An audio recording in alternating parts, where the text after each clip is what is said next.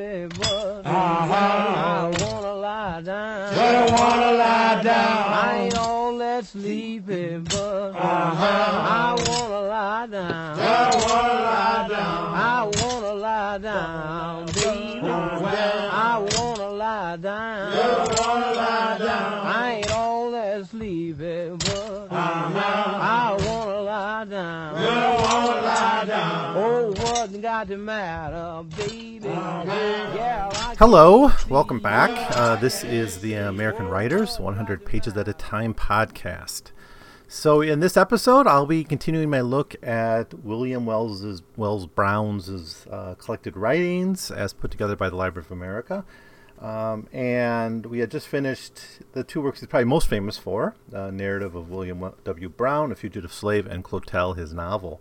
And I guess now we're getting into some of his less well known and less studied works. But um, the first of these we're going to start to look at today, and, and these won't be very long episodes because these these books, this book, is although fairly long, is not the you know there's not that much I feel I can say about it. Um, it's called The American Fugitive in Europe, and the title's really really interesting, of course, because uh, Brown was a fugitive slave at this point, just like Douglass was. You probably know the story of Douglass buying his own freedom at some point to avoid the fear of being re-enslaved at some point. Um, but Brown was in that same case. So the title makes it really seem it's going to be a book about about the journeys of this of this former slave. But although it's there in the book, I'm not saying it's not. It's it's primarily a travel log. I would say so. There are moments where he talks about his work in in Europe uh, during a number of years. It's five years uh, that are involved with anti-slavery activism. He meets uh, English, uh, Scottish uh, anti-slavery activists. He spends time in France, and that's one of the more notable uh, incidences in the book. As he visits the 18, I think it's 1846 um, International Peace Conference, or he's, he's one of them. So there were a, a series of international peace conferences in Europe from 1843 to 1853 um, somewhere in London. Uh, the one he attends is in Paris, so he gets to visit Paris.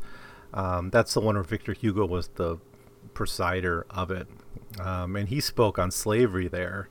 Um, and Victor Hugo brought up the idea of the United States of Europe being a way of kind of ensuring peace. So this is a a movement in the middle of the 19th century to try to maybe build off the Congress of Europe idea. Uh, although it doesn't seem to be as conservative. The Congress of Europe, of course, was very conservative. This seemed to have been more influenced by perhaps the French Revolution uh, values of, of, liberty, equality, and, and fraternity. Um, but we get a little window into that. So this is actually, it turns out to be a pretty good source about that conference itself. Um, so, so I'm just going to talk about the first few chapters in this book and and kind of talk about what you see here. But again, I think this is mostly a travel log. It's mostly a book about a man's uh, travels, what he sees, uh, what sights he sees, his historical, literary reflections on the places he goes. He spends a lot of time visiting the homes of writers, or visiting the graves of writers, or the old homes of writers, the modern monuments to to different historical figures, and then commenting on them a little bit of course, what's hanging over all this is the contrast between the situation in the United States, where a man like him was always under the threat of being re-enslaved, where, of course, around four million other black men and women were in slavery and struggling to get out. Uh, contrasting that to Europe, and he spends most of the his time during these five years in Britain, and of course, Britain had abolished slavery at this point. So it's a it's a common theme you see among some of these. You see some of this in Douglass's writings as well, where when he talks about going to Europe, how it's he he feels much more much more in a state of equality than even in the free states of the United States. That there's there's still racism there, but it's it's the sense that they're progressing against racism in a way that the United States isn't. Um, and so we get some of those tastes, but still primarily come at this uh, not for big insights about his philosophy of slavery, which we saw really in depth in Clotel and his narrative. Instead, enjoy this book as a as a as a pretty compelling travel log. And of course, these were popular at the time when, when people you you started having a world being more interconnected. You have the British Empire creating a world system. People are able to travel. You have the steamship allowing people to travel more rapidly, visit places, and that of course leads to curiosity about other places, and people want to consume these books. So I don't know if this is the first full length travel log by an African American writer in this sense of, of, talking most time in Europe, but uh, but here it is, anyways. So the first chapter, by the way, this was published in 1855. Um, he leaves for London, or he goes to Liverpool, I guess, first, but he leaves for Britain in 1849, and he spends five years there before coming back home to his family. So he, he seems to spend this time pretty much all away from his family, which is pretty heartbreaking for me to think about, but maybe not an uncommon experience in those days before rapid travel, or at least before COVID. Uh, but this was published not long after that in 1855. I I guess it's based partially maybe on his notes and things, notes and writings he did while he was, while he was abroad. He, while he was abroad, because that's how a lot of it feels. A lot of it feels like I went to this place and I took notes on what he did that day. I went to the tunnel under the Thames, or I went to the m- memorial or the birthplace of Robert Burns, and I thought about his poetry or something. It, it's it's a lot like that. It, it, seems very immediate in in how it's told. So I get the I have the feeling it was written as he was traveling. Now Brown's main job uh, while he was in Europe, in, in addition to attending this this International Peace Con- Congress was basically to lecture on slavery and, and lecture for the anti-slavery movement in the United States and try to build up support and raise money for the anti-slavery cause in the United States. And that's what he did. We don't get too much of recounting those speeches he gives or the ideas he expressed in those speeches. I don't think we got any of that, to be honest. We get uh, a little bit of his words, but largely he's, he's retelling the words of others and giving his reflections on on English, Scottish, and, and French history. Those are the places he spends most of most of this time.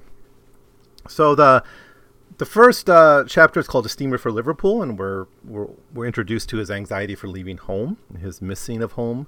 Um, but we also get him talking a little bit about slavery. It, it gets you thinking maybe this is going to be a lot about slavery in America versus relative freedom in, in Europe which of course is a theme he brought up in both Clotel and his narrative to some degree. But one thing we find out right away is he brings actually some of the tools of slavery with him. He brings like an iron collar, um, which he calls like uh, the democratic instrument of torture in, at one point in the book. Um, and he does talk about the differences between Europe and America in terms of, of slavery and freedom. Um, again, this is not, I think, the central piece of the book, but it is there early on in the story. So I'll read this. Uh, quote, no person of my complexion can visit this country without being struck by the marked differences between the English and the Americans. The prejudice which I have experienced on all and every occasion in the United States, and to some extent on board the Canada, vanished as soon as I set foot on the soil of Britain. In America, I have brought, bought and sold as a slave in the southern states. In the so-called free states, I've been treated as one born to occupy an inferior position. In steamers, compelled to take my fare on the deck. In hotels, to take my meals in the kitchen in coaches to ride on the outside, in railways to ride in the Negro car, and in churches to sit in the Negro pew. But no sooner was I on British soil than I was recognized as a man and an equal. The very dogs in the streets appeared conscious of my manhood. Such is the difference, and such is the change that's brought about by the trip of nine days in an American steamer. Now, why I want to quote this is because I think this gets to my initial maybe disappointment in what this book was offering. Because I thought, oh, we're going to have a really you know, a, a full length dissection of slavery, and we'll get his speeches and things like that. And of course, he's doing anti-slavery work while he's there, but you get the sense he doesn't feel he's being a slave. He feels he's just one of just one, a tourist, just someone traveling and experiencing and interacting with people of various classes in England. There are moments in which he's reminded of of of slavery and racial inequality and things like that. Um, but moves to the to, to the side to the to the back burner, if you will. And I think that's partially the argument. The overall argument is he did experience equality there to such a degree that he doesn't had to constantly think about uh, slavery in his day to day life in his travels. Um, so, anyways, uh, the next chapter is about uh, Dublin. He goes to Dublin. These chapters don't have names. I'm just, uh, you know, each chapter is kind of a little vignette of his travels. Uh, he does get into the po- poverty and inequality prevalent in Ireland. Um, and there's a really interesting experience he has here where he sees the visits of the royals. I think Queen Victoria is on the ship, on this naval ship that visits Ireland at the time. So we get a little taste of empire. I don't think Brown really pushes it. But instead of talking about that kind of stuff, he instead focuses on things like Thomas Moore and Ireland's great writers, which is something he constantly does throughout this narrative. Uh, that is focusing on the works of, of great writers. All right, so next we follow uh, Brown as he goes to Paris, uh, from Ireland to Paris. He spends three weeks in Ireland, but then uh, travels on to Paris for this uh, peace conference. Um, and he visits some of the sites of the French Revolution, which is a nice uh, uh, moment for him to reflect a little bit on on the French Revolution um, and its its values the high point of this part of the book, and this is all still pretty early in the text, is his travels to Versailles and his attendance at this peace conference. Uh, he meets Tocqueville, for instance. Uh, he hears Victor Hugo's speech, and of course, Victor Hugo is the president of this convention, and he's the one who he actually reports on that speech. Um, and he he goes to various sessions of this this Congress, and then of course, eventually, he would speak on on on slavery. But again, we're not getting that kind of politics of it all. He writes much more about what he sees there, what he sees in Versailles. He's very impressed by the waterworks of Louis XIV. Um, you know, there's still moments where he talks about the difference between, differences between U.S. and Europe. Um, and how it's shaping his experiences. He writes, for instance, in chapter 5 Had I been in America where color is considered a crime, I would not have been at such a gathering unless as a servant. In company with several delega- delegates, we left the Bedford Hotel for the mansion of the Minister of Foreign Affairs. On and on and on like that. So he's, he's conscious of the of the differences and the relative freedom he's experiencing in in in France and in England. Um, after this conference, or, or, perhaps it's during the conference itself, he goes to visit other sites in Paris. He's particularly interested in the sites of the French Revolution and of in the history. This is around the time that Paris was being rebuilt, right during the during the you know the Third Empire. Uh, chapter seven is also more sites of the French Revolution. He, he reflects a little bit on anti-slavery thought in France in this chapter but not that much. He's more interested, I guess, in the relative courtesy he experiences in France and the the, the relative openness he feels uh, of life in France. So, in chapter eight, he returns to England um, and uh, is invited by a guy named Dr. John Lee, who's a major temperance activist and involved in anti-slavery movements. He's an overall reformer, and I think one thing we can think about here is how transnational and international the the reform movements of the mid 19th century were. You know, if you study American history, you kind of think of these as American things, like the anti-slavery movement, temperance movement, the movement to reform urban spaces and all that. And yeah, those are very important movements in the United States, but they're also international. They have a global story, right? And you see the t- how they touched everywhere in in the European in Europe and in the places affected by Europe. You even see evidence of it maybe in places like Australia or whatever. So um, maybe I reckon in places like some of the foreign concessions in China eventually you might see evidence of that. So I think that'd be a really interesting research project just to really explore the international dimension of these of this what American historians call antebellum reform movements. Because a lot of the things they were facing in the United States were equally or not more so issues in in Europe. And certainly we have evidence of that here with a character like Dr. John Lee. It's at this point that he begins his lecturing on American slavery. Um, you know,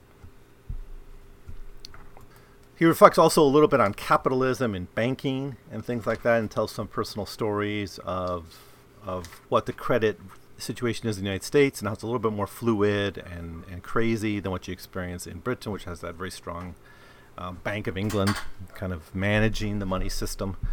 So he reflects a little bit on that, but it's it's not a high point of the book, but it, it called out to me a little bit as, as an interesting reflection on just how in the United States everything was seemed less regulated and a little more chaotic and a little bit more, uh, you know, there's a kind of criminal taint to a lot of uh, financial doings in America during that time.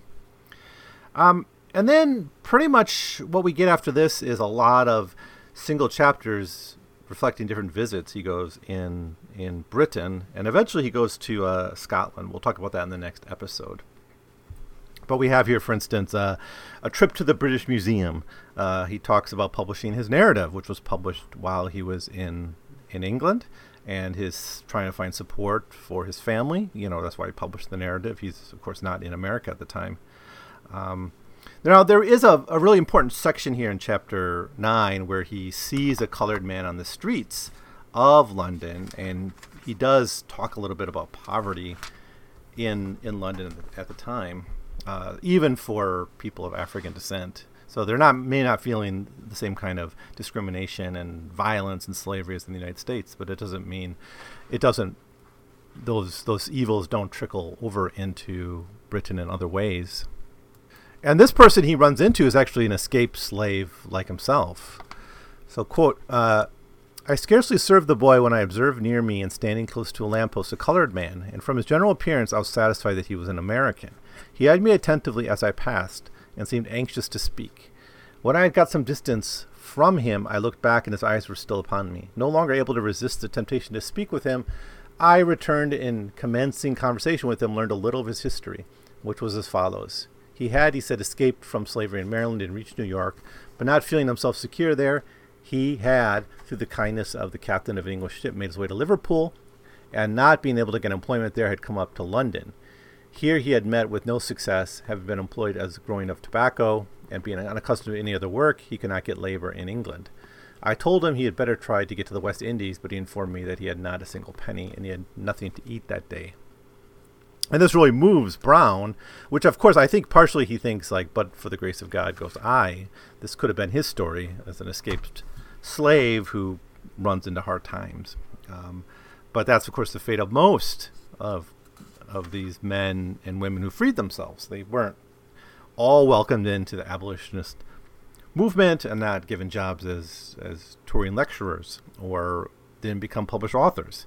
So it was the exception to the rule. Most although remained anti-slavery. Not to say they weren't committed to the movement, but they were, you know, just workers who had to make a living in a, what was still a very, very racist civilization. Um, so, so that's a really nice section uh, in chapter nine. I think it's worth checking out. Um, he goes to other sites in London after this, visiting the National Gallery, going to Westminster Abbey, um, the burial site of Lord Byron, right? And, and other places like that. So that's kind of what you get in this book. I, I don't want to say too much more about it because uh, I'm going to have a whole other episode where I'm going to maybe try to tease out a little bit more meaning in this book. But it is. Um, it, it is doing a couple things. It's talking about his life, but mostly it, it does kind of function as a travelogue because the bulk of the text, I've highlighted a few moments that really interest me, but that's not the bulk of what you get in this text. The bulk of what you get is, oh, I went to the waterworks in Versailles, or I went to the British Museum, and I I saw this or that, um, like a like a travelogue. And if you're into that kind of thing, and you're interested in 19th century history and and particularly African American history, I think this might be worth reading but yeah, I think that's going to be it for now. So, uh, in the next episode, I'll, I'll finish up my thoughts on the American fugitive in Europe. Sorry for not having too much to say about this first half, but I think you know there's not much more I can squeeze out of this in terms of thematic meaning. It is well written and and and fairly compelling, and there's a lot of nice little stories and vignettes he tosses in there. So check it out if you're if you're interested. Um, so that's going to be all for now. Uh, send me any of your own thoughts to my email at 100pagescast at gmail.com. Thanks, as always, for listening. Well, you won't be worried when, when the sun go down. When the sun go down. You'll never be worried when, when the sun go down. When the sun go down.